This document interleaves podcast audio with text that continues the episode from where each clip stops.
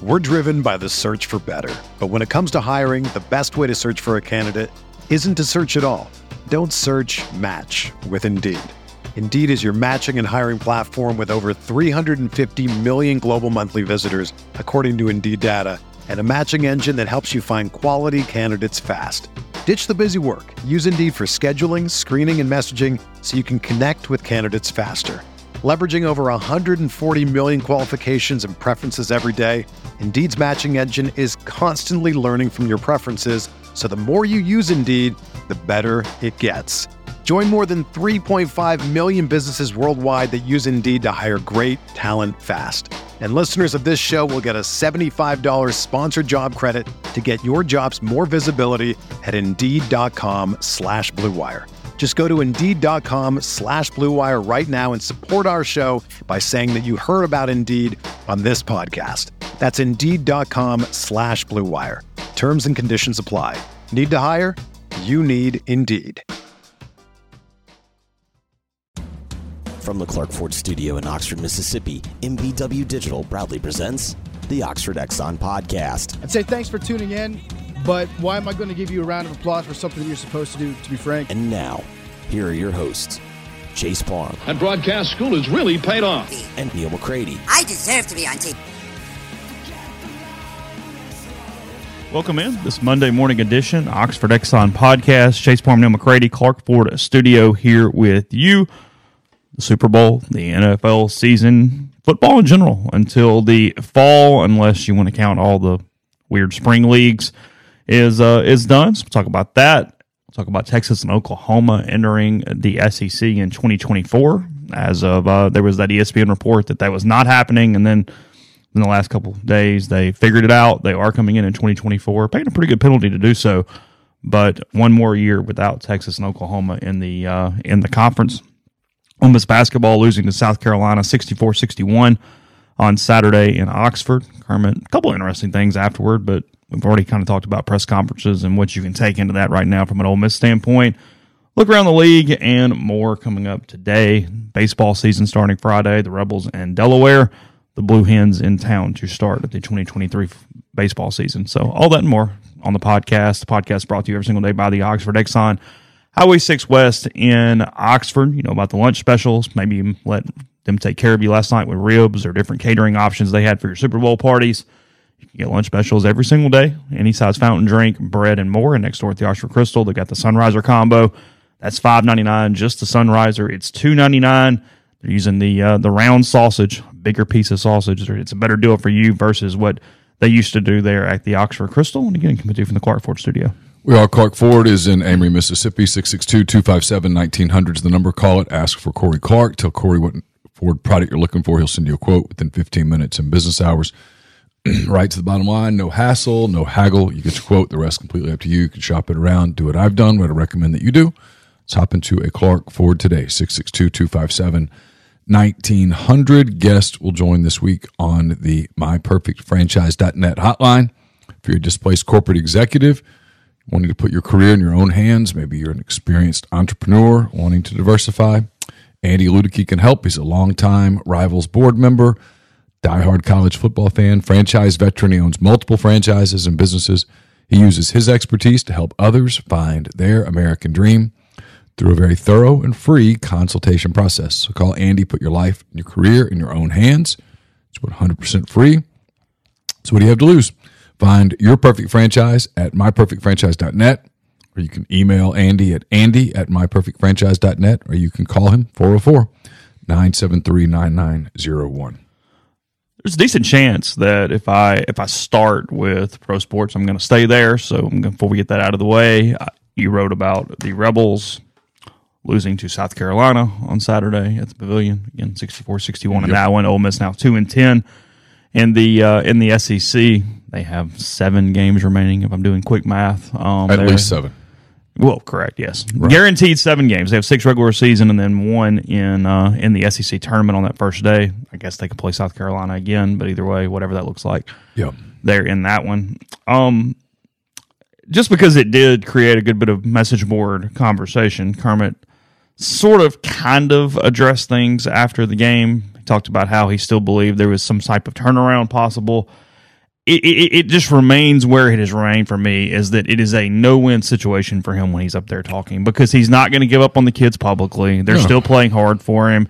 And to say anything other than that is going, yeah, guys, it's all over and we're done, and no coach is ever going to do that. So, I mean, even in that situation, I'm just going, okay, I'm moving on.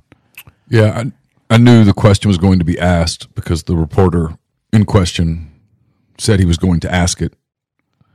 I was kind of curious to see how it would get asked because I don't really know.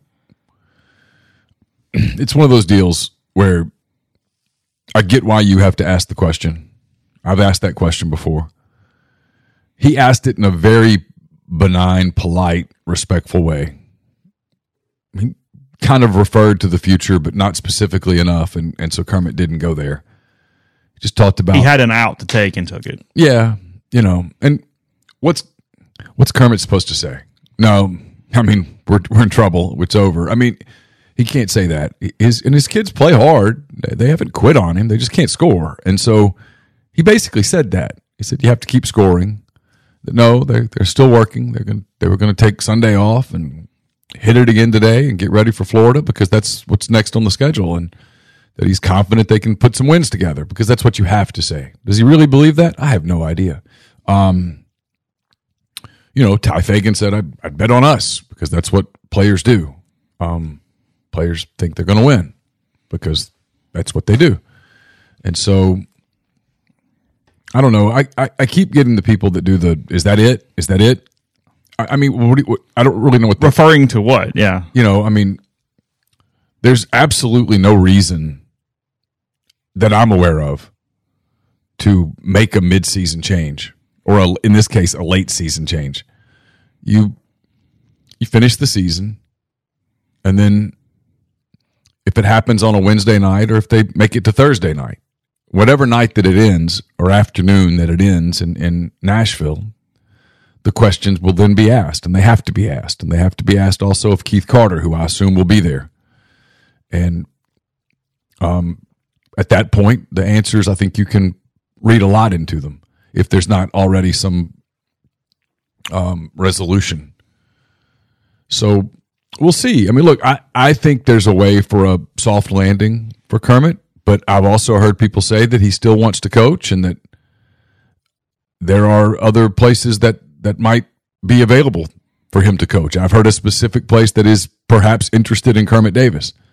So, you know, if, if and if that's the case, he doesn't want to step down and announce that he's retiring if he's not retiring.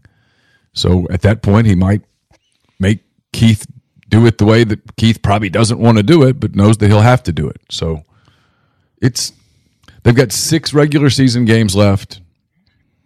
I guess they go to at Florida. They play State at home. They they go to Still Auburn. got A and M. They got Auburn on the road still. They got to go A and M here, uh, LSU here, and at somewhere.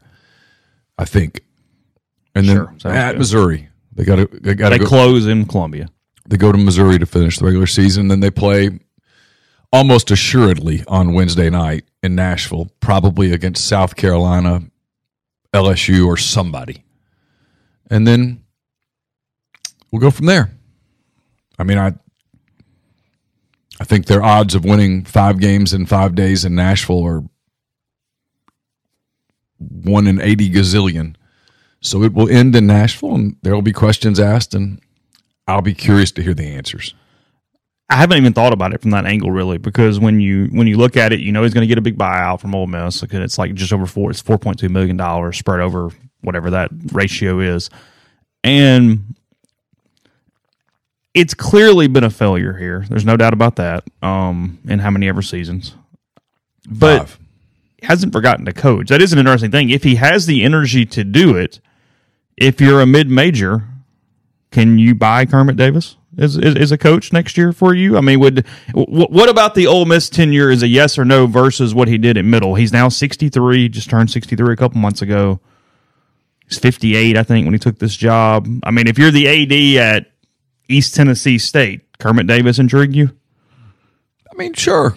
Depends on what you what route you're looking to go. Are you looking to go the young guy, or do you want an older guy who has coached at that level before? I'll be honest, I'm not spending a lot of energy on that part of it. Yeah, it. sure. I'm- I was you know, curious. yeah, yeah. I mean, I'm. I mean, I've heard a specific school. I mean, that, that intrigued me because I never even, frankly, I didn't think about that. I've heard a specific school that makes sense. Um,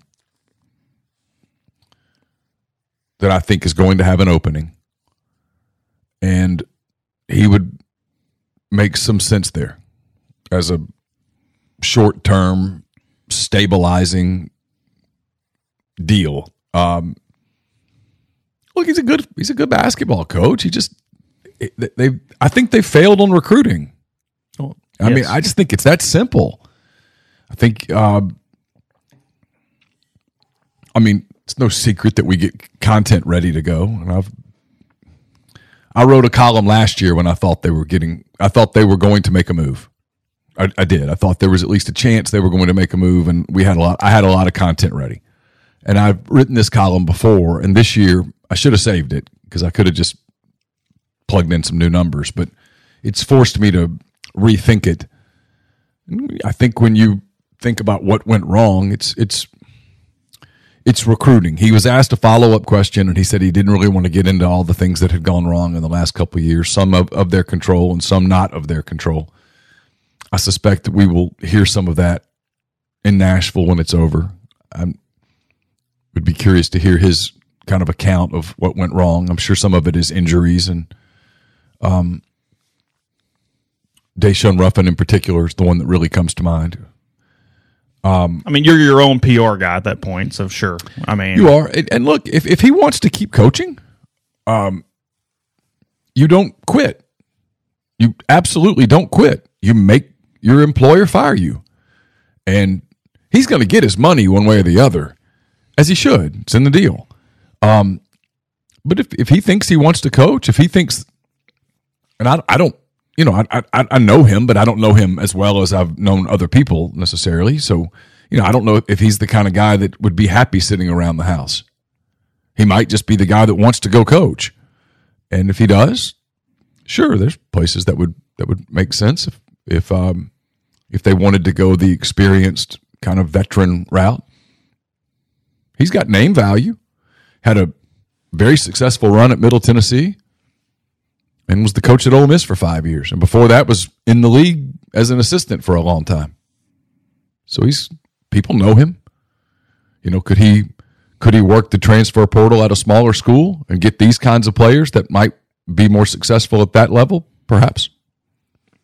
What always strikes me, and I watch a lot of SEC basketball. I've I've made myself watch a ton of it this year. To the point where I kind of feel like I know all the teams pretty well. His team's just not as talented as the other teams. I watched um, Alabama and Auburn the other day. Both of those teams are more talented than than, than Ole Miss. It's not even close. Uh, I watched Mississippi State uh, beat Arkansas in Fayetteville, and both of those teams, in completely different ways, are far more athletic and physical than Ole Miss. Um, Tennessee and Missouri, same thing. That's half the league. You know, I just covered in, in a day. Uh, Vanderbilt, Vanderbilt's more athletic, but better players. There's nobody on the Ole Miss roster that's even comparable to Liam Robbins. It's not even in the ballpark. He's terrific. and you didn't say Kentucky or Florida. Yeah, Or, I mean, you know, what I mean? all those teams have have players. You know, whether it's Colin Castleton or Oscar Tshiebwe or, or or whoever, all of those teams have players that that Ole Miss just simply doesn't have. Kobe Brown. DJ Jeffries would be the best player on the Ole Miss team. Um, I mean, you know, Arkansas's players are really young, but I mean, you're talking about Black and Walsh and Nick Smith came back and played a little bit the other night. Was really rusty, but he adds an element to their team that Ole Miss can doesn't even dream of having that kind of a guard. Um, Anthony Black, that kind of a player. They, they, they don't they don't have those kinds of players. That's why they're not winning games. It's not it's not style of play. I'm not crazy about the style of play. It's I think it's a I think it's slow. I think it's kind of methodical. But what beats them is that they just don't have enough dudes who can put the ball through the hoop. Anything new at all? And maybe not because we talked about Will Wade and the IARP the other day. Anything new on the coaching front whatsoever, just nationally that would have any relevance on anything when the time comes? I mean, the Wade thing is going to be kind of complex because I don't think it's going to be ruled on by March the 10th or April the 1st. And so if it isn't ruled on and you're Keith Carter, is that a gamble you're willing to take? The closest example is when Xavier hired Sean Miller. Right. They hired him spring whenever, and his verdict was not publicly known until December. I say public with probably some quotes there. Yeah, and maybe there's a way that Keith Carter and or the SEC could get the, the ruling privately. I, I don't know how that works. Honestly, I don't. Um, if they did, then that would enable you to move one direction or the other in terms of that decision. Um, where it would be interesting is because his situation is tied up with another SEC school. Would the league, for lack of a better word, sign off on hiring a coach who could potentially be one of the reasons that a, a member institution is going to get sanctions? And my guess would be not really. How relevant is that? They can't literally stop you, but what is the what what how, how does that situation I mean, Nick Saban wanted to hire Jerry, Jeremy Pruitt. you know You know, but i mean he literally can't stop you so like what's the He can't, but he's he slash they. It's not just him. Yeah. It's not him sitting up there as, as Oz, but it's it's the league. The, the league's it's a lot of influence. I mean, I'm sure that if not sure, I'm guessing, I should say, that if Greg Sankey were to tell Keith Carter, I wouldn't advise that. We would we wouldn't be pleased with that. I suspect that conversation would have a significant amount of weight. And, and I'm not even saying it shouldn't, but I've always been a little kind of whatever on that. Because here's the deal with that: if Will Wade's going to win basketball games for you, somebody else is going to hire him next year. That's not you. Yeah. Thus, in a lot of ways, you're and and and I'm not talking like toward Keith personally here, but just SEC things in general. Saban, Pruitt, whatever. At the end of the day, it's about your damn constituents and your people and putting your team best. Like in some ways, there is sort of an eyes characteristic to it that I don't like. Like it's hey, in a year later, it's going to be perfectly fine, and we're cool with so and so hiring him, just not you right now. And it's like, oh, Well, it was, it was the reason Hugh Freeze didn't get hired in the league. I know, and it's Uh, like, you come know, on. I don't know. I, I guess it doesn't bother me as much as it bothers other people. I understand why it bothers other people. Just for whatever reason, I sort of understand the logic behind it. I mean, if if if there's a ruling that that could potentially come down that would give LSU a postseason ban, for example,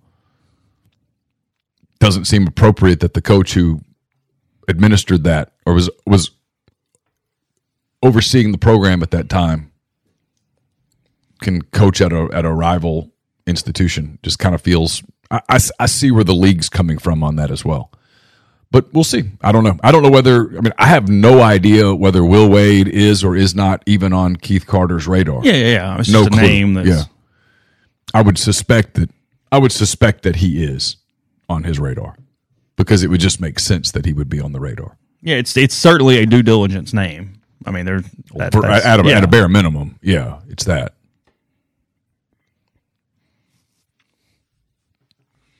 Yeah, no, I mean, I, whatever. I mean, I, I'm not overly torn up about it, but I just it it feels it feels arbitrary to me. Someone Drew says Murrell and Brakefield would both play minutes at Bama. Um, I don't know that.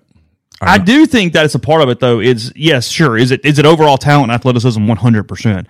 But it's putting a roster together. Kermit has not done a very good job of putting a roster that's cohesive together. They don't play well together. Matt Murrell would play at Alabama. I don't know that he would start. And Brakefield, not sure where Brakefield would get minutes in their front court. He, he might get some minutes coming off the bench, but he's not replacing Brandon Miller.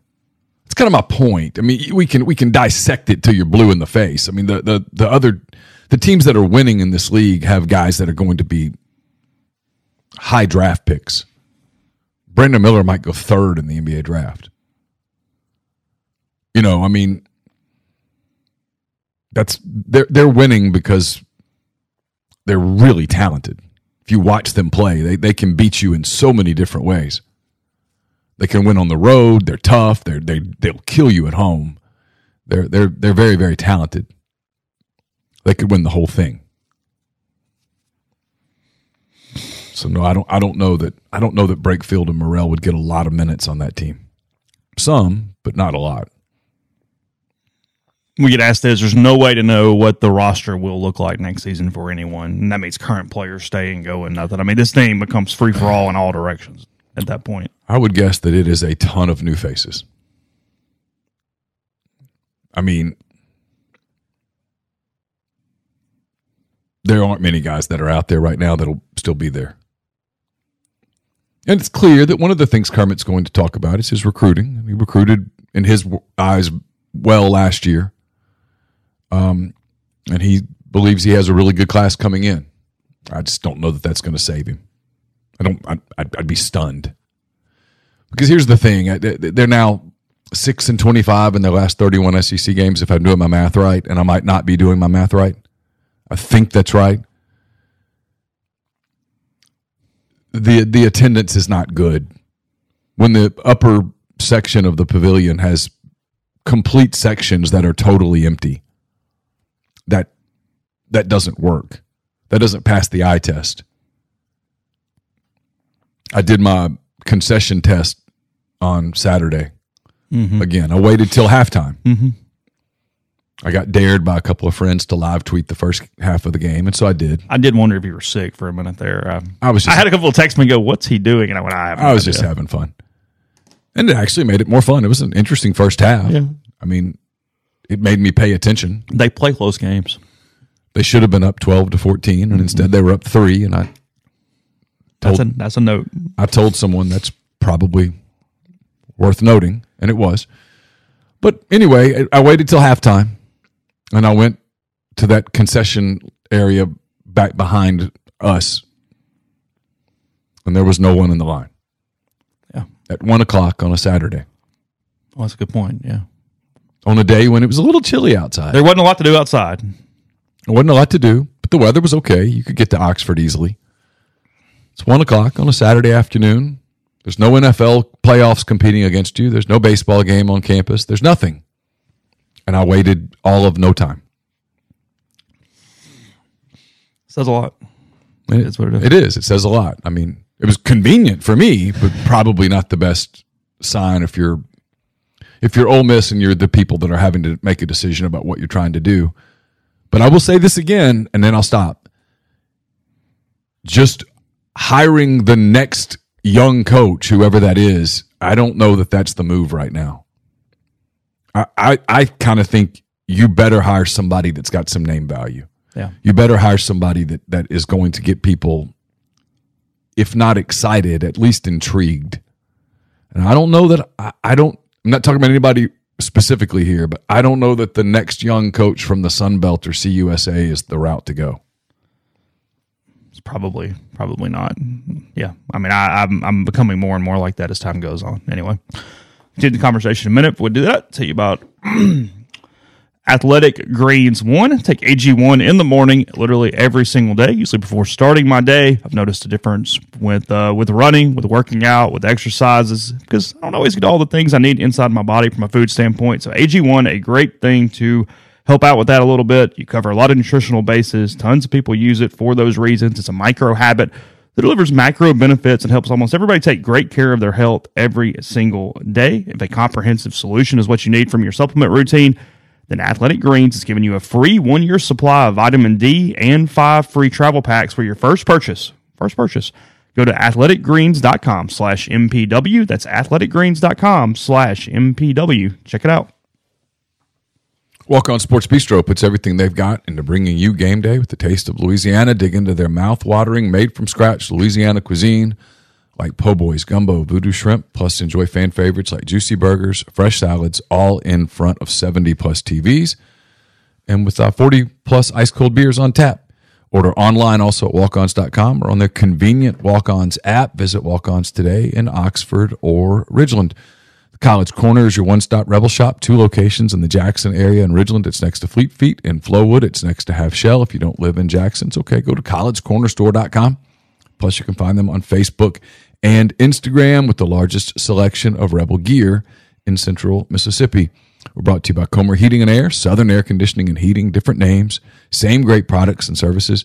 If you live in Oxford, Batesville, Tupelo, or the surrounding area, get in touch with Comer, 662 801 1777. If you live in Hernando, Memphis, or the surrounding area, get in touch with our friends at Southern 662 429 4429.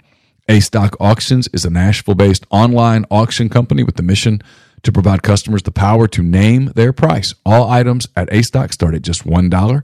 That's right, every item starts at just $1. Shop now at astock.bid or download their app. Name your price on thousands of items from big name retailers. A Stock Auctions has multiple locations around Nashville that offer local pickups, so don't miss out. If you want it, bid it, win it.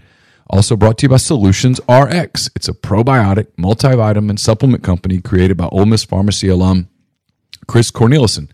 It's pharmaceutical grade, manufactured here inside uh, Mississippi under the highest standards. If you take diabetes medications, high blood pressure medication, cholesterol medications, they typically cause side effects like muscle pain, brain fog, energy loss due to a depletion of minerals and vitamins in the body.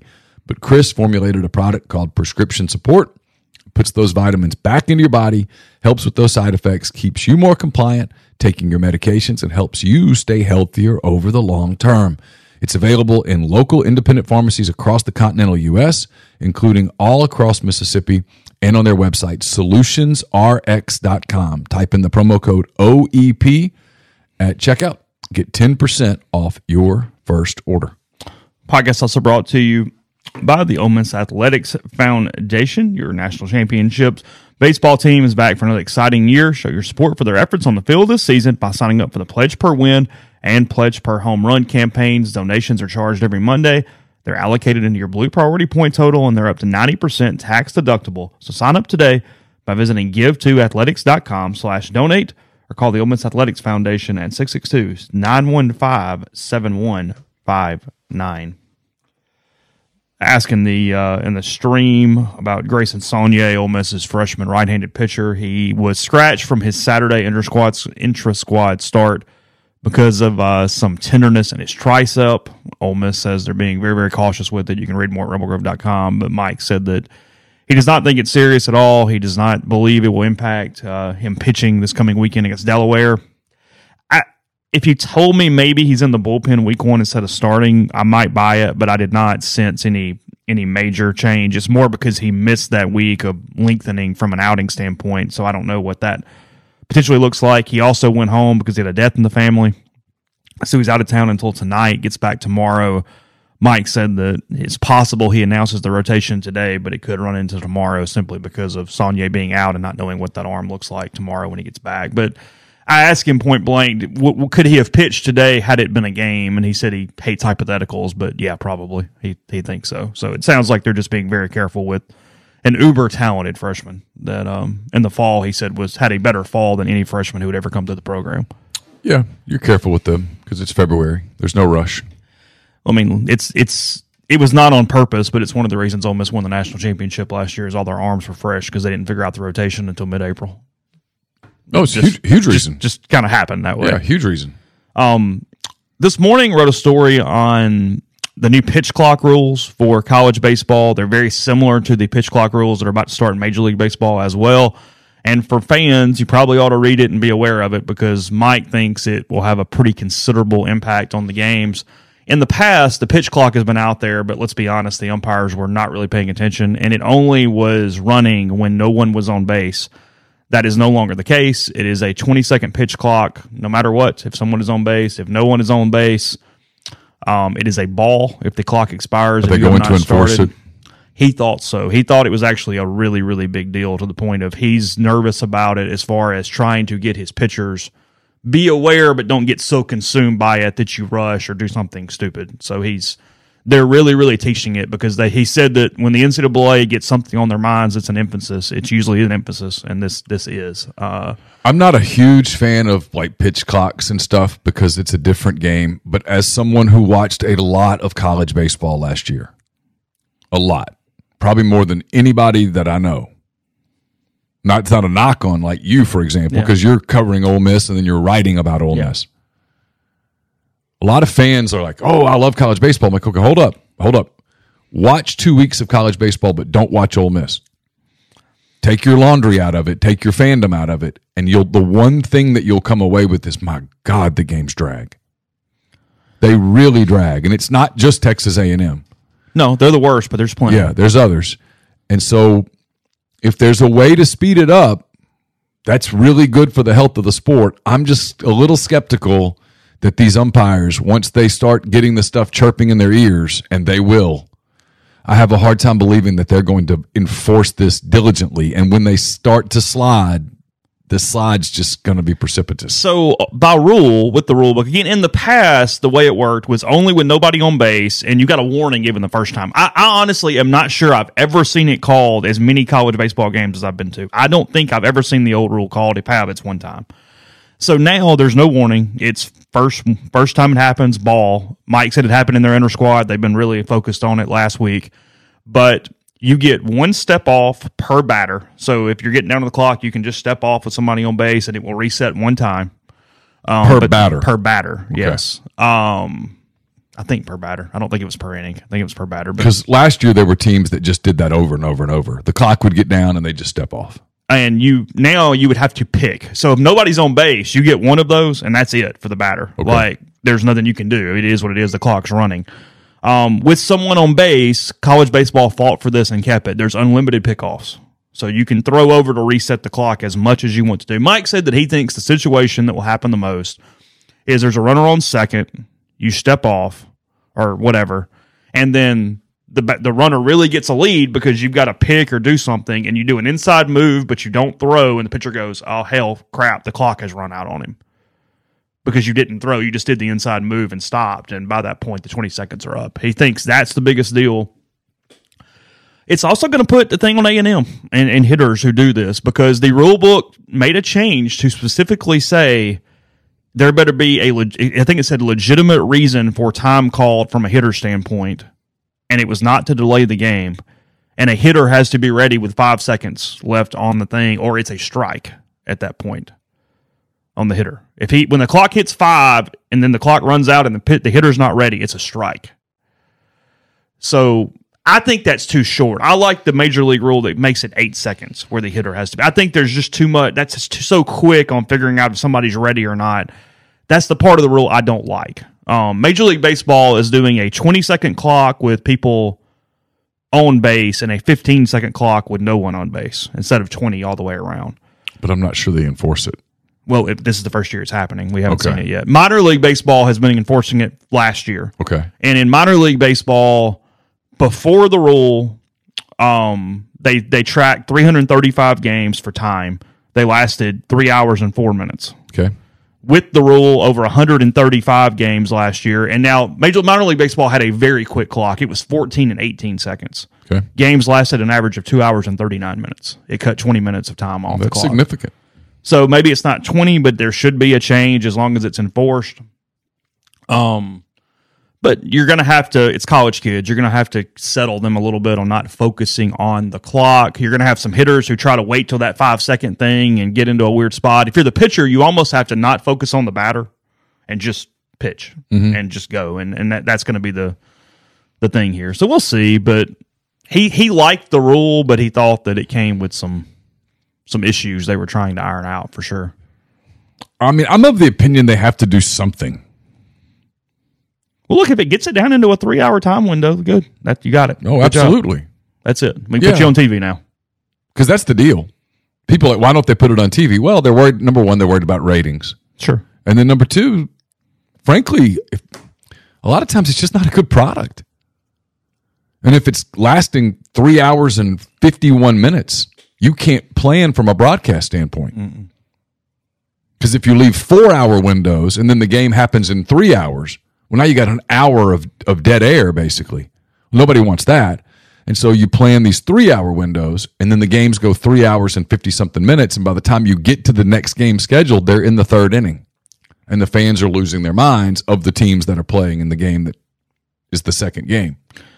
So it's a it's a it's a lose lose thing, and they can go, well, it's on the app, but your older fans don't want to go to the app; they want the game on on television. So it's a problem. It's, it's something they have to address. If you watch major league games, also they are now limited to I think they call them disturbances, but two disturbances per bat per plate appearance, which is a pickoff or a step off. You can only do it twice. After that, unless a runner moves up, it's a balk. So Sure. I mean, I yeah. Yeah. What's weird about that is you do two picks, you get it back. That runner can take whatever the hell lead he wants. Mm-hmm. You can't do anything. You cannot throw over. It's balk. Well, They're trying to activate the base pass. Base, Major League Baseball is trying to get out of this three outcome situation and Sure. actually put put runners and things back in motion into the game. yeah, they've eliminated the shift and Yeah, they're doing a lot of stuff to try to change the way we, frankly, change the new age version of baseball. we'll just make it more action. The game, I mean, if, if you watch much baseball, it needs action. The interesting part with the college level is that once you get into the middle of a pitching staff, you start getting a lot of wildness. Mm-hmm. And man, you make those guys start thinking about a pitch clock too. That that's the thing is that bad pitching is going only going to get worse. Yeah, average pitching is going to get worse, and then the bottom of your staff is going to be abysmal. And so I think you're going to see more huge walks and wild pitches and hit batters, and then you throw in the fact that you got kids, and some of the kids mentally aren't the toughest kids in the world just yet, and you'll see some, you'll see some meltdowns.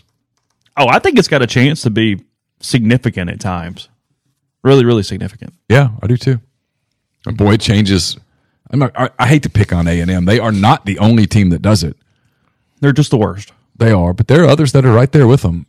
But boy, it makes them change their approach to the game if it gets enforced. They get fewer than 10 seconds to do that stuff every time. I mean, you got to be moving. Um, some people have asked this this morning. The clock starts, it's a little subjective. The clock starts when the pitcher gets kind of on the dirt at the mound. Um, the reason that it's not a clear thing is that what if you get the ball because you were backing up home plate and you get the ball by the foul line? Oh, they yeah. can't start the clock when you get the ball back in your hand with people on base. So that's a ton different time versus somebody who's just standing on the mound and catches the ball. So they're just trying to make it even as far as when they start the clock, which is you have the ball any somewhere in the dirt area when the clock starts. Gotcha. Uh, again, right now there will only be the clock in the outfield wall. At some point they will they will add a clock behind home plate over somewhere around the backstop. I don't know exactly when or how or anything else. Um, I feel for the umpires. Ole Miss is extending the batter's eye, as we had talked about last week. They're making it taller. I told the new SID yesterday. I actually you didn't realize how short the batter's eye was until now. You get a nor- kind of a more normal size one. Frankly, Ole Miss's batter's eye was kind of short compared to most that mm-hmm. you see in in baseball. So anyway, Just one final thought on that. yeah, go ahead. As someone who watched a lot of it last year, and one of the things that kept striking me was how bad the strike zone was.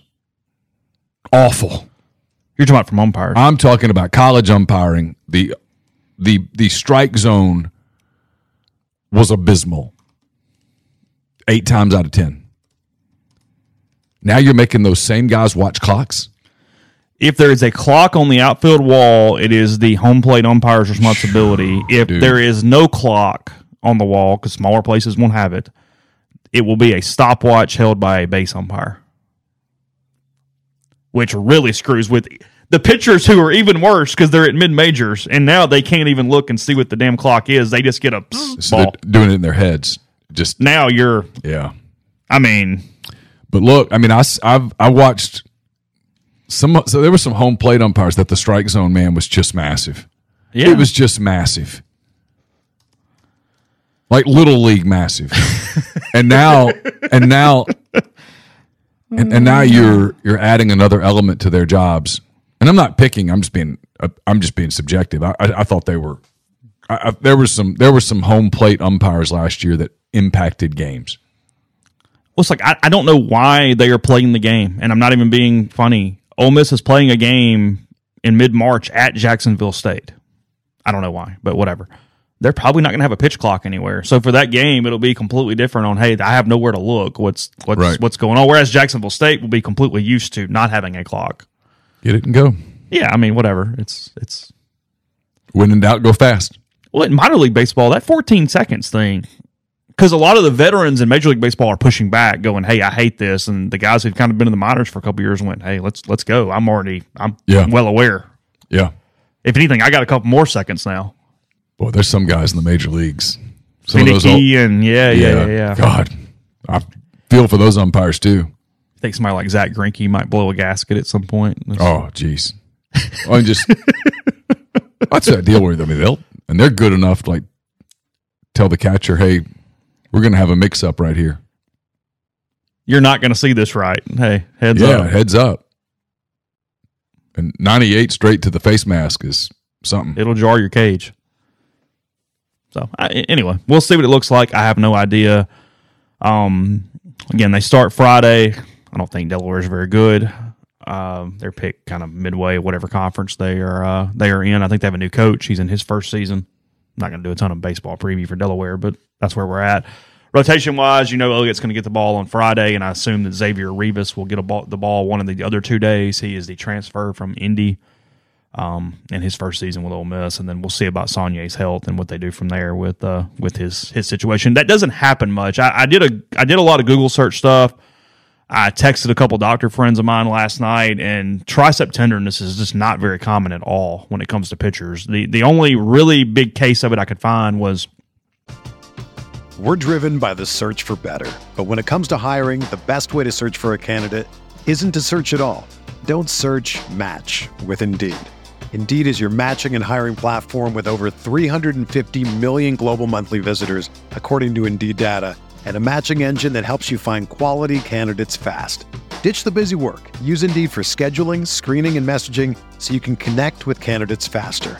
Leveraging over 140 million qualifications and preferences every day, Indeed's matching engine is constantly learning from your preferences, so the more you use Indeed, the better it gets.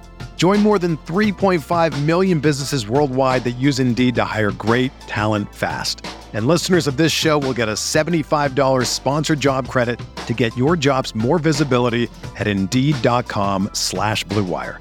Just go to Indeed.com slash Blue Wire right now and support our show by saying that you heard about Indeed on this podcast. That's Indeed.com slash Blue Wire. Terms and conditions apply. Need to hire? You need Indeed. Whether you're a world class athlete or a podcaster like me, we all understand the importance of mental and physical well being and proper recovery for top notch performance. That's why I'm excited that Unifyd Healing is sponsoring this podcast. Unifyd Healing is a new and super innovative global network of wellness centers powered by Energy Enhancement System, or EE System. If you haven't heard of the EE System, you'll want to listen up. This technology promotes wellness, deep relaxation, purification, and rejuvenation. At hundreds of locations across the globe, access to a center is easy and affordable. Interested in experiencing the EE system technology for yourself? Go to unifydhealing.com slash bluewire to learn more and find a center near you. That's U-N-I-F-Y-D healing.com slash bluewire. No material or testimonials on the Unifyd Healing website are intended to be viewed as medical advice or a substitute for professional medical advice, diagnosis, or treatment. Always seek the advice of your physician or other qualified healthcare provider with any questions you may have regarding a medical condition or treatment and before undertaking a new healthcare regimen, including EE system. It affected Scott Kazmir twice during the 2014 season. He had two times where he was shut down for very small amounts of time, but it did not appear to be a long term season issue for him. Even once, they think that they uh, they credited dehydration would be the being the Oh. reason that his his muscle was having some issues. So. But yeah, that's not a. There's no elbow issue. It's not. This is not like a forearm or a bicep that goes into the elbow. They do not believe it's anything to do with elbow or shoulder from uh from that point. So anyway, there's your uh your baseball news for the day is what it is. Otherwise, uh yeah, it's here Friday. It's kind of weird. It's not doesn't seem time for that yet. My mind has not flicked over at all. Um yeah. Um Texas and Oklahoma in a minute after the uh the next break or but just to set it up, I guess you're not surprised. We always thought this was the most likely thing. Are you a little surprised over the smoke screens like three weeks ago? Why did everybody come out with the huge reports that it wasn't happening and then we were literally within fewer than 10 days before it flipped? I suspect it was probably a bit of a negotiating thing because it was Fox that was kind of holding this up.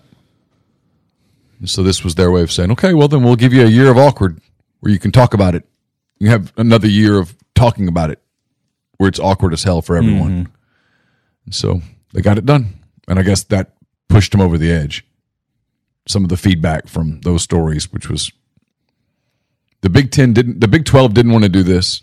Texas didn't want to do it. Oklahoma didn't want to do it. So why are you going to make everybody do it? You just give Texas and Oklahoma the worst possible schedule. Sure, it's funny until you got to go play the games. And nobody wants it. So. Um, yeah. Texas is bitching about it, and Oklahoma's bitching about it, and it's not what it just wasn't a good idea. The conference doesn't want a mockery to come of it, and then it starts. Right. So this allows everybody to move on. We have one more season of the way it has been, And the way it is. and then we have change, yeah. dramatic change. Continue that conversation in a second. Podcast brought to you in part by Prime Shrimp, primeshrimp.com. Seven different flavors available for you. They're delivered straight to your door, including their newest offering, the New Orleans barbecue shrimp, the signature, the meals in a bag, the French quarter Alfredo. So many options, including their two pound bags of individually frozen shrimp, a lot like what's at the grocery store, except a higher quality shrimp from the New Orleans based company. You can use code RG. It's a new code, code RG. You buy five pouches or more, get those 25% off, get free food in there. Let them take care of dinner tonight. Fewer than 10 minutes, freezer to plate with prime shrimp and code RG. With the temperatures dropping, we've entered prime sock season. Our friends at DeadSoxy just announced their BOGO winter sale. Right now, when you buy two sock bundles, you get the second bundle 50% off, or you get a free pair of socks with any single pair that you purchase. To get the deal, just put any two bundles or any two pairs of socks in your cart and apply the code Rebel Grove. If you've got bundles in there, we'll take 50% off the least expensive bundle. If you've got two pairs of socks in your cart, it will make the least expensive pair free. So head over to deadsoxy.com, stock up on this incredible winter sale, and as always, stay soxy. My 10 weekend thoughts are up at uh, rebelgrove.com. They're brought to you by Game Changer Patches. They're the only two patch system available in the market to stop hangovers before they start. The warm up patch used before or while you drink. The overtime patch used after you've been drinking to recover while you sleep. The all natural ingredients will keep you in the game, ready for the next play. Go to gamechangerpatch.com, promo code RebelGrove20 at checkout for 20% off your purchase. ACS is owned by Clay McNutt in Baldwin, Mississippi. It's a complete electrical control system solution provider and a Rockwell Automation recognized system integrator.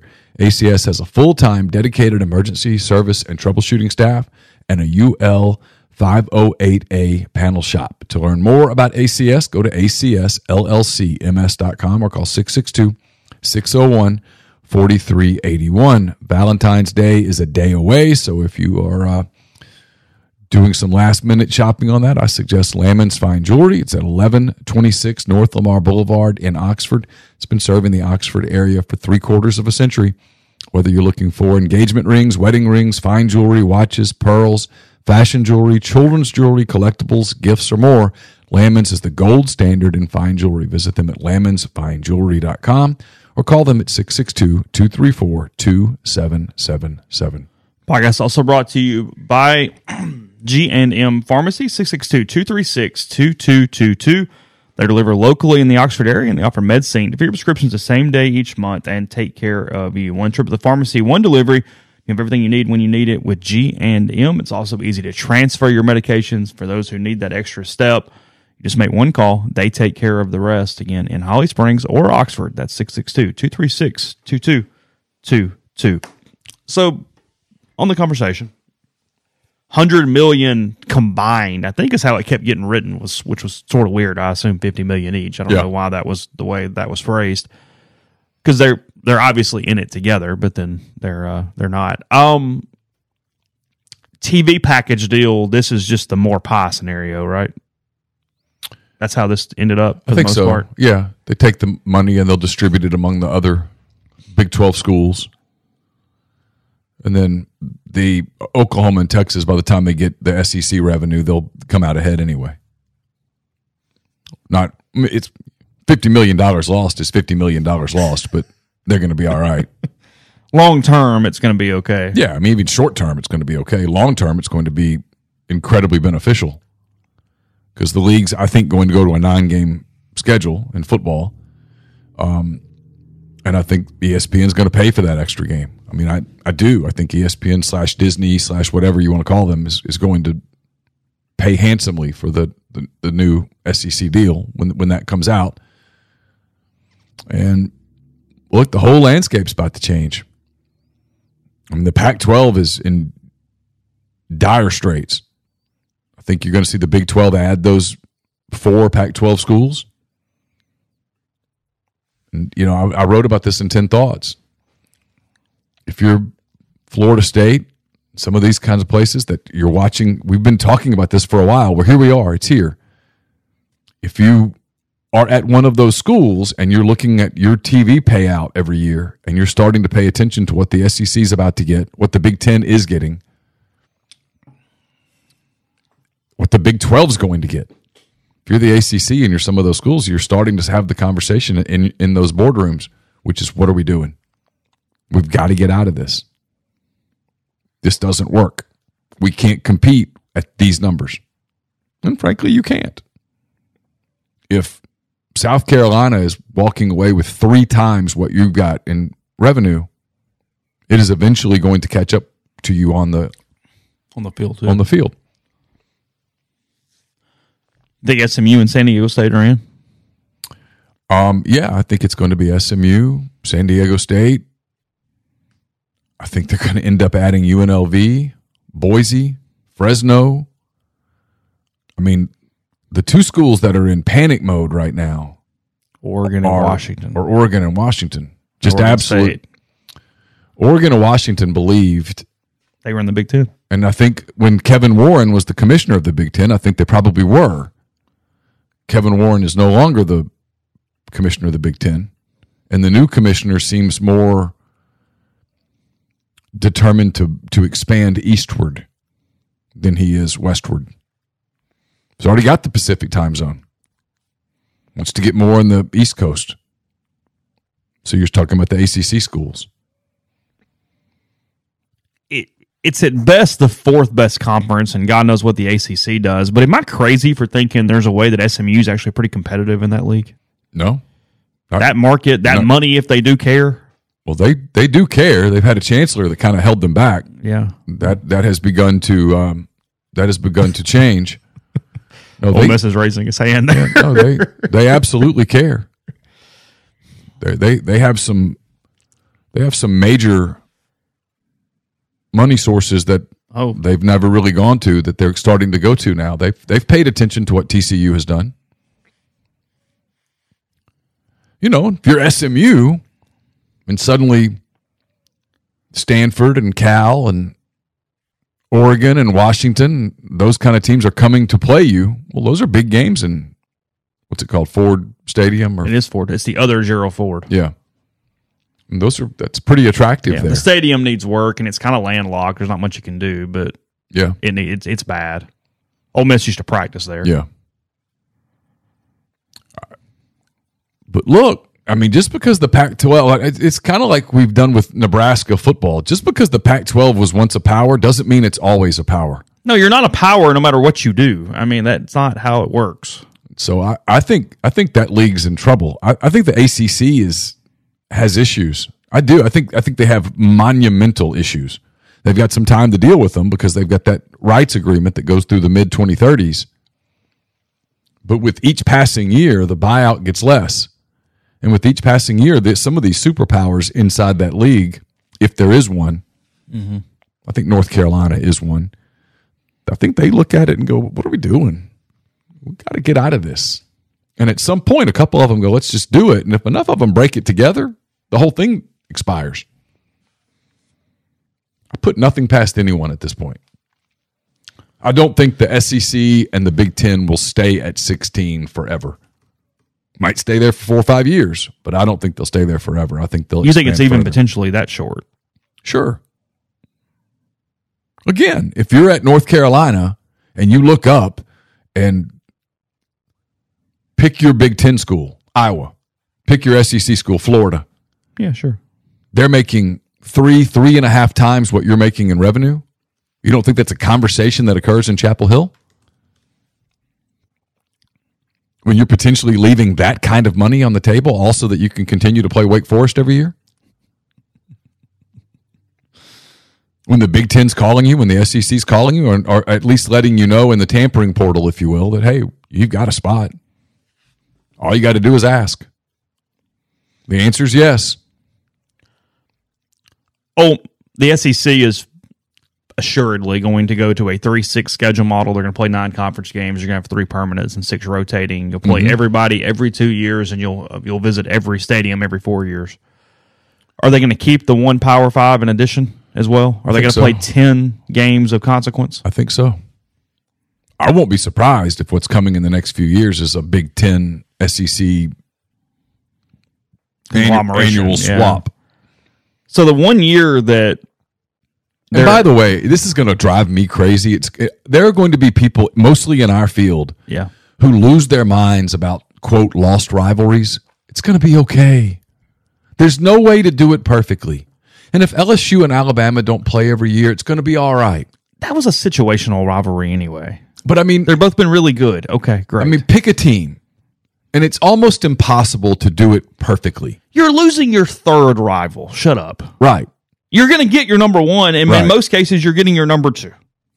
Ole Miss is going to play LSU. Georgia's going to play Auburn. Right. It's going to be. all- It's going to be okay. Alabama's going to play Tennessee. I bet. It it appears so. yeah. But in the event that Alabama and Tennessee didn't play every year, They still play every other year. no year. one under the age of 50 cares. It's going to be okay. They'll play every other year. If we are right and they do this 10 thing, unless Ole Miss just wants a brutally difficult schedule, the only year where they have a severe schedule issue is 2025 because they have two Power Five games in addition to their conference schedule in 2025. So, USC and who? Wake Forest. Oh, So, do you play 11 or do you cut somebody or move something to another year? I just play them. Well, it depends what your playoff thing is. You're not going to play one extra game you don't have to play if you think you're a playoff team.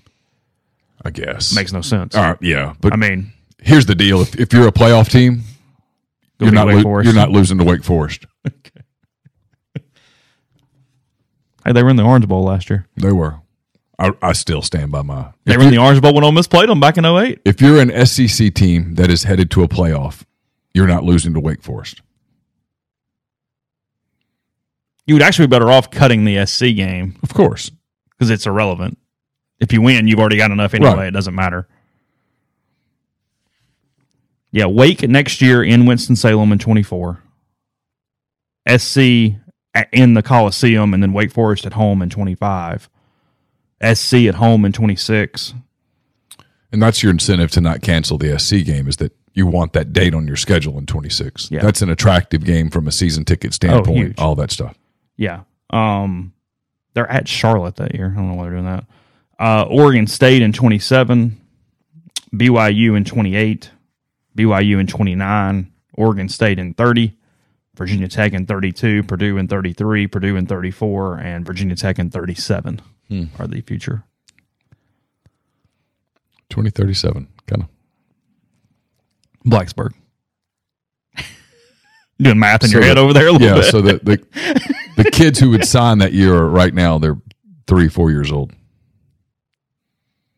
yeah. Yeah. Probably start working on those recruiting profiles.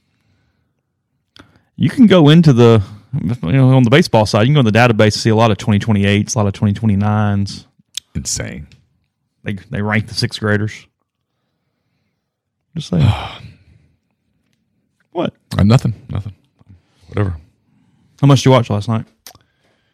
Uh, not much. Um, Laura wanted to watch the halftime show. She watched the halftime show. Um, when it got to be 35, 28 27, I kind of started following it. Got to be 35 27. I went to take a shower.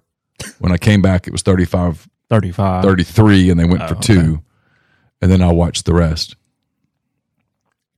pretty uh pretty deflating way for the nfl season to end That was the thing is it's easy to argue anything depending on where your allegiance lies with it. I was more frustrated last night with it than I was this morning, but frankly, I don't again, I don't care about either team necessarily, even though I was definitely wanting Philadelphia to win. Um it's more of just you were set up after a great game to Mm-hmm. get the drive and go, hey, let's go try to win this thing or not win this thing. And for it to be this huge finish that you don't always get for it to end that way. And that was like, it was like, No, you're going to get a field goal. Know, and like, they were going to have okay. about a minute and 40 seconds left, go score a touchdown and win the thing.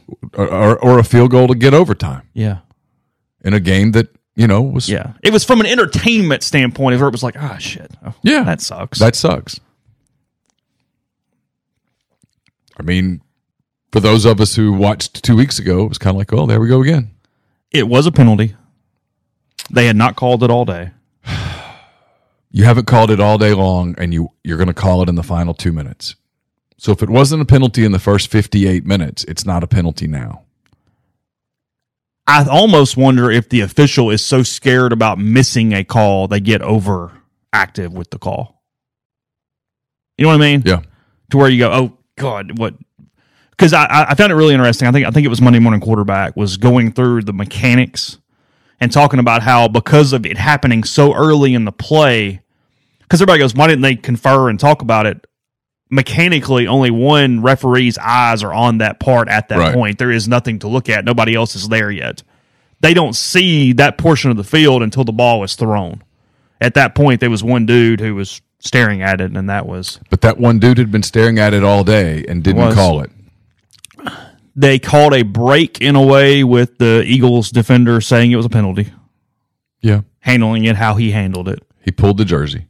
Yeah, and he he, again, he, did. did. But they were pulling jerseys all day, I'm, I'm guessing, and it didn't reroute the guy. at all. Um, And the ball wasn't catchable. and Kansas City catches a lot of breaks. Um, a ton. To the point that I, I'm not saying there's a conspiracy because I don't think there is, but to well, the no, point because the NFL was better off getting a final drive than the game ending that way. Like that. That's the part where the conspiracy falls apart. Is that no, no? The NFL needed Jalen Hurts getting the ball to go win a Super Bowl, not Yeah. it ending on a penalty. right. Um, look, you had a very similar penalty that kept the Rams drive alive last year, and when they beat the Bengals, I mean, you had a defensive. Now that was a complete makeup call. They had missed the call the play before that was egregious. That should have given the Rams the first down. But the pass interference call on Logan Wilson a year ago absolutely impacted the outcome of Yeah. the Super Bowl, and it was a very questionable call. It was a very similar call. Should have been fourth down. Yeah, Instead, it was first down, and they scored and they won the game. yeah. So it's two years in a row where you've had this semblance of a situation. Um. So no, I, I hated it just from a sports fan. I mean, that was the thing. I, I thought that there was it was some interesting, um, some interesting coaches or executive thoughts. Um, Monday Morning Quarterback talked to some other people around the league with their views on it. Very frustrated at the call just because of, again, mechanically, it's typically not called. Um, to the point they said that most a lot of teams send that exact play in week after week after week, griping because it's not called, and then they chose right then to call it, going. We literally have had an emphasis on this that you don't call for a really long time. And from an NFL standpoint, you've got your biggest audience of the season. And the game's delivered. And you would love to have a climactic finish, not an anticlimactic finish. But here's the deal: the two things to take from that thing, from a game standpoint, is sure Mahomes will to win. He's damn good, no doubt about that. Yeah. The Eagles were the better football team, but the Eagles made way more mistakes. It's just a scoop and score on Jalen Hurts, the special team breakdown on the punt that basically was another touchdown. Mistake after mistake after mistake, they gifted them 17 points over the 18 points over the course of the game. When you do that, you're going to lose to a team that's also pretty damn good. I mean, Yeah. the, the Eagles had it right there. They were they that they only have to blame themselves. It was not one play, No, it's never one call in a which is true. But then you also hate game. the thing of well, but it, you know what I mean? Sure. You know, it's it, it's it, that goes both ways. I mean, because look, that used to drive me insane about the Saints thing because they were like, well, you just should have won in overtime. It's like, I get it, Sure. but it actually did lose the game. Well, it's yes. like the Duke Virginia basketball game the other day. I mean, the kid for Duke got fouled with 0.1 second left. And they decided not to call it. They, they did call it and then decided to kind of push their way out of it, only for the ACC to come out later and go, no, they butchered it. I mean, Virginia wins in overtime, but you, I mean, I, look, I don't care about Virginia or Duke, but when you tell Duke, well, you should have won in overtime. Like, well, we should have had two free throws with one tenth of a second. Make Yeah. one and we win the game. Yeah.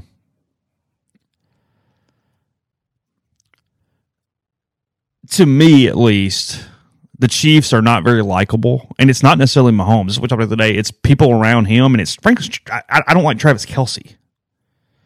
Um, Yeah, he was weird to his own brother after the game. it's just It's kind of weird. He's a weird dude. they're not a typical heel. He's less likable than Mahomes. Oh, it's not close. Yeah. No, like Mahomes himself, other than being a little bit of a drama queen, whatever. Um, he doesn't bother me. But there's just something about the Chiefs in general that I keep. It just doesn't. Yeah. I don't know. It, it's it's just weird. I mean, I know you have different thought, like whatever, because the Bengals, but like just from somebody who doesn't even watch it like that, it's it's strange. I don't know. Um, No, they're not very likable. No, they're not cuddly. No, at all. Not sure Philly is either, but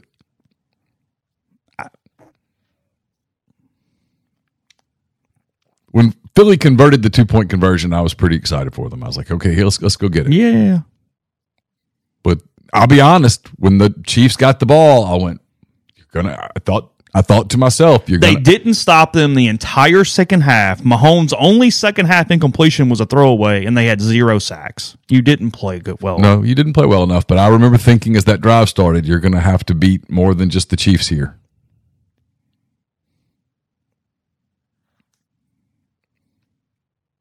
But look, they they've been to the Super Bowl a bunch. They've now won it multiple times. This this will go down as one of the better teams in modern NFL history. And they're the favorite to win it again next year. Yeah, I always kind of laugh at that because, like, whoever just won the Super Bowl the next morning, it's hard to make a case for, well, they're not the best team. What was interesting, I saw somewhere, was that they've done a good job with their the way they've structured salaries. That they could renegotiate some stuff to really have some room next year No. to improve. That they've they they've got an interesting cap situation. Be curious to see what Philadelphia's window looks like next year. Like, that's, that's the team that you wonder because the NFC is so out there that you wonder with the Eagles, like, was that your chance? But I don't know. I had um, Chris Easterling on on Thursday, and he had the he had the Eagles back in the Super Bowl next year. Mahomes is an interesting case because he's obviously going to win more games. He's going to set more records, going to do many things. And you can argue that five years into his career, he's already a cinch Hall of Famer.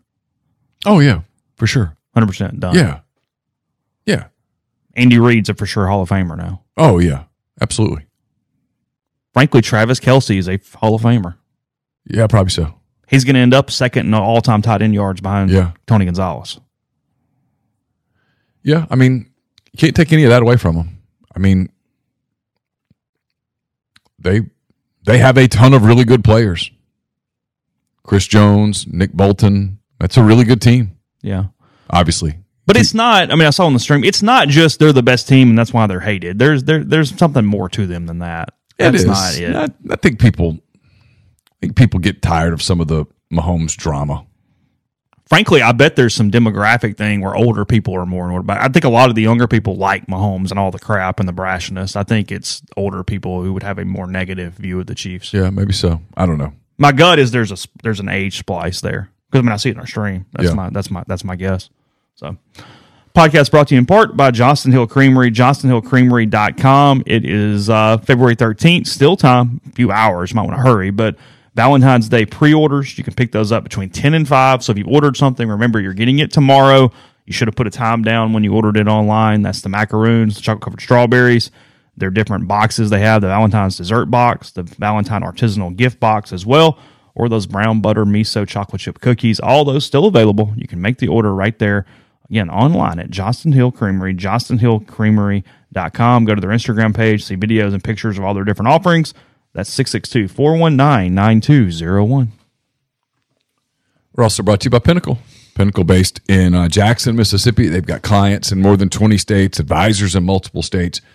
Uh, they provide detailed, specialized investment management, financial planning, retirement planning for individuals and businesses, and much, much more. To learn more, go to mypinnwealth.com, M Y P I N N wealth.com. Brought to you by John Edwards, Regency Travel Incorporated in Memphis. John's part of Virtuoso. It's a worldwide network of travel partners that allows him to supply his clients with added values, unique benefits, simply not available to other travelers. Get in touch with John, give him some parameters, give him a budget he will give you um, a list of options that you're probably not going to find on your own. It's J Edwards at regencytravel.net or 901 494 3387.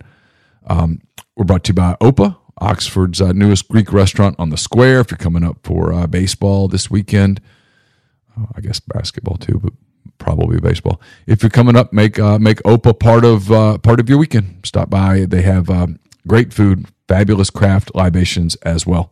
I'll have a mailbag to you on Wednesday. It's brought to you by Whitney McNutt of Tommy Morgan Incorporated Realtors, serving you for all of your real estate needs in Oxford and Tupelo. Whitney sells condos, land, commercial, residential, and family homes. You can reach her at 662 567 2573 or 662 842 3844. Uh, we're also brought to you by Service Specialist Staffing and Recruiting Agency. They've been connecting great job opportunities to candidates since 1967. If you're on the job hunt, whether you're seeking an entry level position or you're a seasoned professional, they've got opportunities across the board. It's Service Specialist LTD.com, or you can call them at 662 832 5138. Don't just accept what you see, but imagine something new. Step forward, chase after a better version of yourself. Every day, Corinth Dental is helping people reinvent themselves one smile at a time. Dr. Bubba McQueen, Dr. Jenny Beth Hendrick are devoted to restoring and enhancing the natural beauty of your smile using conservative, state of the art procedures, including Invisalign. These clear aligners are the virtually invisible way to improve your smile. So call Corinth Dental today for a no cost digital scan of your teeth. Let them show you the way to a straighter, healthier smile. 12 months, no interest, no down payment financing is available at corinthdental.com. And we're brought to you by Southern Traditions Farm. It's a 68 acre, 32 stall upscale equestrian training and boarding facility in Canton, Mississippi. Two sand rings, a grass ring, miles of wooded trails. There's a lot offered at Southern Traditions, including horseback riding offerings. Uh, you can buy your first horse, compete at nationally recognized competitions, and everything in between. Go uh, to Facebook or Instagram and get in touch with them at Southern Traditions Farm. Podcast also brought to you by Style Assembly. Speaking of Valentine's Day, it is obviously tomorrow. If you need some last minute shopping, it's a women's boutique on the square offering clothes, shoes, purses, jewelry, sunglasses, and more. All women are built the same, so they carry sizes ranging from extra small to 2XL. They also know all budgets aren't built the same, so offer a variety of price points, and ladies can create a wish list in the store or over the phone. It's left on file. Guys can call or stop by to pick something off the list. She's guaranteed to love. It's a win win. They'll wrap it up and have it waiting on you. They also sell gift cards, take the guesswork out of buying. And if you're not in Oxford, no problem. They ship. Simply call or DM to place an order. 203 North Lamar. Call the store at 662 638 3163. Ask for Kate, the owner. She'll personally help you out. Um, few commercials were fine. Super Bowl halftime show was good, fine. I mean, it was it was it, it, the the entire night was kind of like okay, yeah, it's cool. And it wasn't like even like a fandom thing. I just kind of nothing was overly bad and nothing was overly great because of the way the game ended. I even kind of took the game and went, well, that sucked. Okay, cool. I mean, I You know what I mean? Like, I- it was yeah, I like I like Rihanna. It was fine. She's good. I give her a ton of credit. All jokes aside, you had a kid nine months ago. You're pregnant again, and you go through that to pull off that performance. That's Sure. really impressive. I mean, I'm Sure. obviously not a woman, but I'm going to assume that that is very, very, very impressive. Um, to the point that I felt like she was thinking about so many other things. She had a hard time just singing. I feel like you obviously had to dance around and do whatever it's halftime, but I think her vocals would have been better had she just stood there. I Oh, thought sure. that given her Sure. her state, Yeah. it created some some negative situation she had to overcome. Yeah. I Anytime, thought she was really impressive given the given the situation. yeah.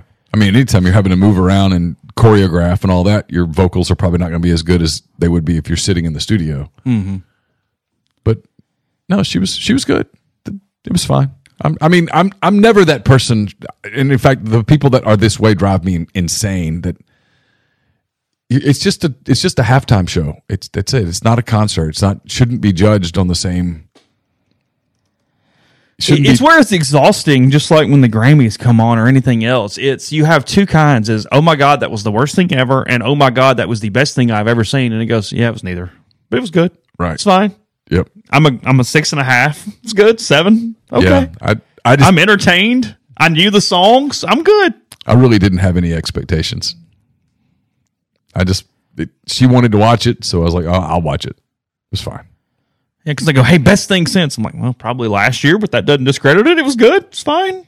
I can't remember who was last year, and next year I'll It was probably like the hip hop thing, you know, with all the, the Oh, was that. Eminem and yeah, all that? Yeah, yeah, it was all that last year in LA. Okay. Yeah. I, I remember that now. See, but you had to refresh my memory. Otherwise, I probably would not have recalled. Yeah. It was good. I mean, the only one that I even really remember, I remember the Janet Jackson thing because duh, and I remember um, Prince. Prince. I mean, yeah, that's about it. Bruno Mars was good. Bruno Mars was really good. Didn't Justin Timberlake do it one time and was pretty good?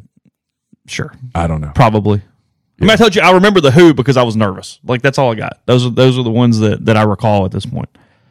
Um, commercial wise, they gave the people my age some heartstring stuff. They went back to Sylvester Stallone and Alicia Silverstone with some stuff last night. They the damn dog commercial got me because dog commercials are going to get me every time. Um, AOC got worked up about one of them. oh really? I didn't Oh yeah, that. she got really worked up about the uh, Jesus commercial. Oh really? Yeah, Oh, I didn't know that. yeah. She referred to it as worse than fascism. I thought it was. You talking about the avocados? No, which one are you talking about? No, the one about. Um, I don't know that I saw this then. I just saw it this morning. Um, Oh, the one. It's Jesus something. It's about. It was the, they. uh, It was about basically. Jesus loved the people who hated him, or something like Oh, that. no, I didn't see this. Yeah. I'll have to go back and check it out. I have not seen this. She one. got she got worked up about it. I was not completely focused on commercials all night. She said she didn't believe that Jesus would have spent millions of dollars on a commercial. That was her answer. Referred to it as something about worse than fascism. Okay. Yeah, Um, the uh, the she's breaking pretty out there. the Breaking Bad commercial was really good. Brought Cranston and Aaron Paul and everybody back for that one. I had seen it already. Somebody had sent it to us on a tweet, I guess a week ago. But Is that the cereal thing?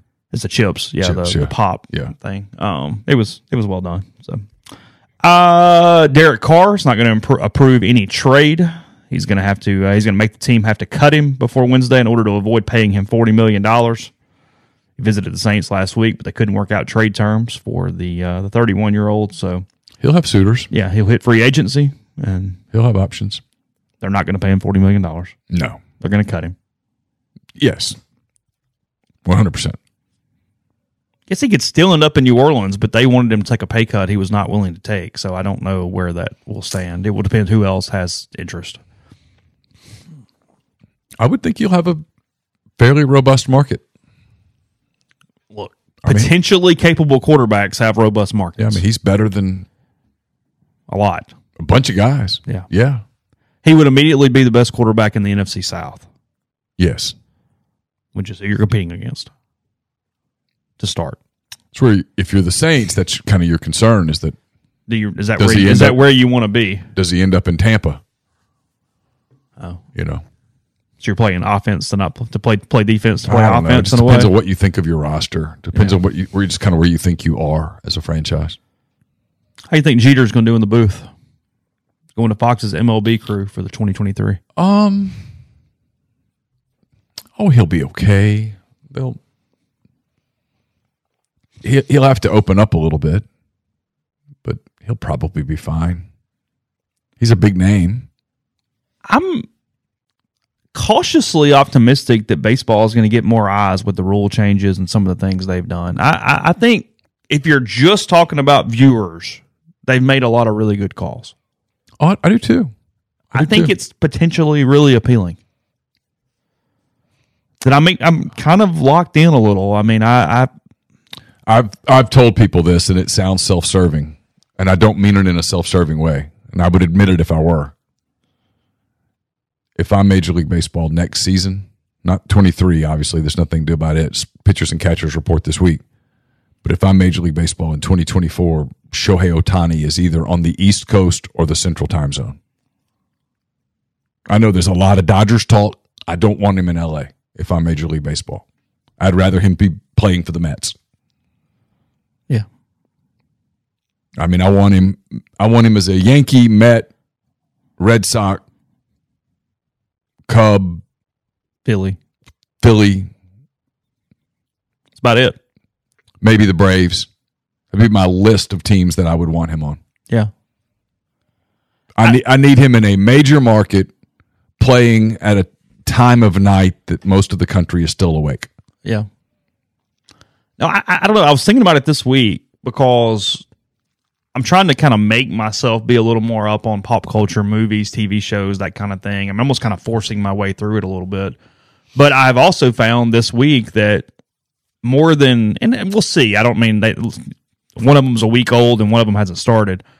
But my overall sports interest has picked up so much because baseball is actually intriguing to me and I'm legitimately interested in the Dallas Mavericks right now after the Kyrie trade to the point that I'm kind of watching a little bit of everything right now, which is not usually what I do at all. And then suddenly I found myself, I'm like, kind of reading more stories, kind of doing stuff. And that's not me making myself. I'm just drawn to these things with with the Mavs and with baseball right now. So it's Oh, the Mavs are going to be fun to watch. I'm noticing just a sort of a I mean, the Mavs are going to be fun. They lost the other night, but it was the first time they played together. yeah, yeah. And the Kings are good at home. The Kings are really good at home. I mean, the Kings are going to be a fun playoff team. I mean, I was waiting on golf to start yesterday, and I flipped on Grizzly Celtics for a few minutes. The Celtics are a really good team. Yeah, they were good. That was without two of their better players. They they looked They're, good. they are a very good team. Team. They subtly made a very strong move at the deadline. Mike Muscala makes a difference for them. A five who can shoot the three. Mm-hmm. They're the favorites in the East, obviously. Yeah, but not so prohibitive that it won't be competitive. Milwaukee's a very good team that, that got better at the deadline. Philadelphia's a fascinating team. I don't know that they're good enough to win, but they do have Joel Embiid and they have James Harden, and they're interesting. And then after that, I mean, I still think the Heat's good, and I think Cleveland's going to be a really interesting team in a playoff series. They can't win it, but they could beat somebody. This is more setting up for tomorrow as we close because we'll talk a good bit more basketball. We'll look at the week, we'll look at some SEC stuff because the league is pretty interesting, even though Ole Miss is where they are in the standings right now. But and there was a thread on the board on Saturday morning, I guess, with this, which made me look through it a little closer. Why is this New Mexico State thing not getting more attention? I know I get it that it's New Mexico State, but and again, I'm not exactly in with that program or anything, but I'm having a hard time reading this in any way beyond there are police reports filed that have multiple charges in it in this semester, and that it's very likely the staff covered up at least a shooting and maybe a murder last semester. That is how I am reading it, Well, right and, the, and the stuff that I think was getting covered up inside the program was uh, likely sexual in nature. I mean, I this mean, looks it- it's it's a really bad story, and I don't know why it's getting worse every day. I don't know why it's not getting national coverage. Because I remember on the podcast skimming over it last when the shooting happened in November, I think is when it was, either November or early December. And it was the Mexico State player who had shot a student at New Mexico. Mm-hmm. And at that point, that's all the information we had. But you, even ESPN, when they sent, they put the story out on Saturday about these new charges, it's in like the 15th, 16th paragraph that the coaches hid or had access to the kids or the basketball players' phone, iPad, and murder weapon was at the hotel or weapon involved in the shooting, however you want to phrase that. I, hold on. I know. I, I You, you shouldn't have had to have read to the bottom of a story about something else to find that out. I don't know. Maybe they think because New Mexico State is so obscure that it wouldn't get. I guess. I I I, I don't know. well, and I wouldn't have found it out had I, had it not been on our board because of Chris Jans being their Right. former coach. Otherwise, that's not something anybody's talking about. Right. So anyway, I don't know. CoversRibbleGrove.com. We've got uh, again some baseball stuff. Neil's ten thoughts from the weekend is up. Recruiting thread has started this morning. I mean, somebody put Ole Miss in their top fifteen. Huge, huge news as uh, we get started here on this Monday. So we'll be back with you uh, tomorrow. Ole Miss back in action this week in basketball. Again, at least seven more games to that, and baseball beginning Friday, four o'clock against the Blue Hens from Delaware. So have a good day, and we'll talk to you tomorrow.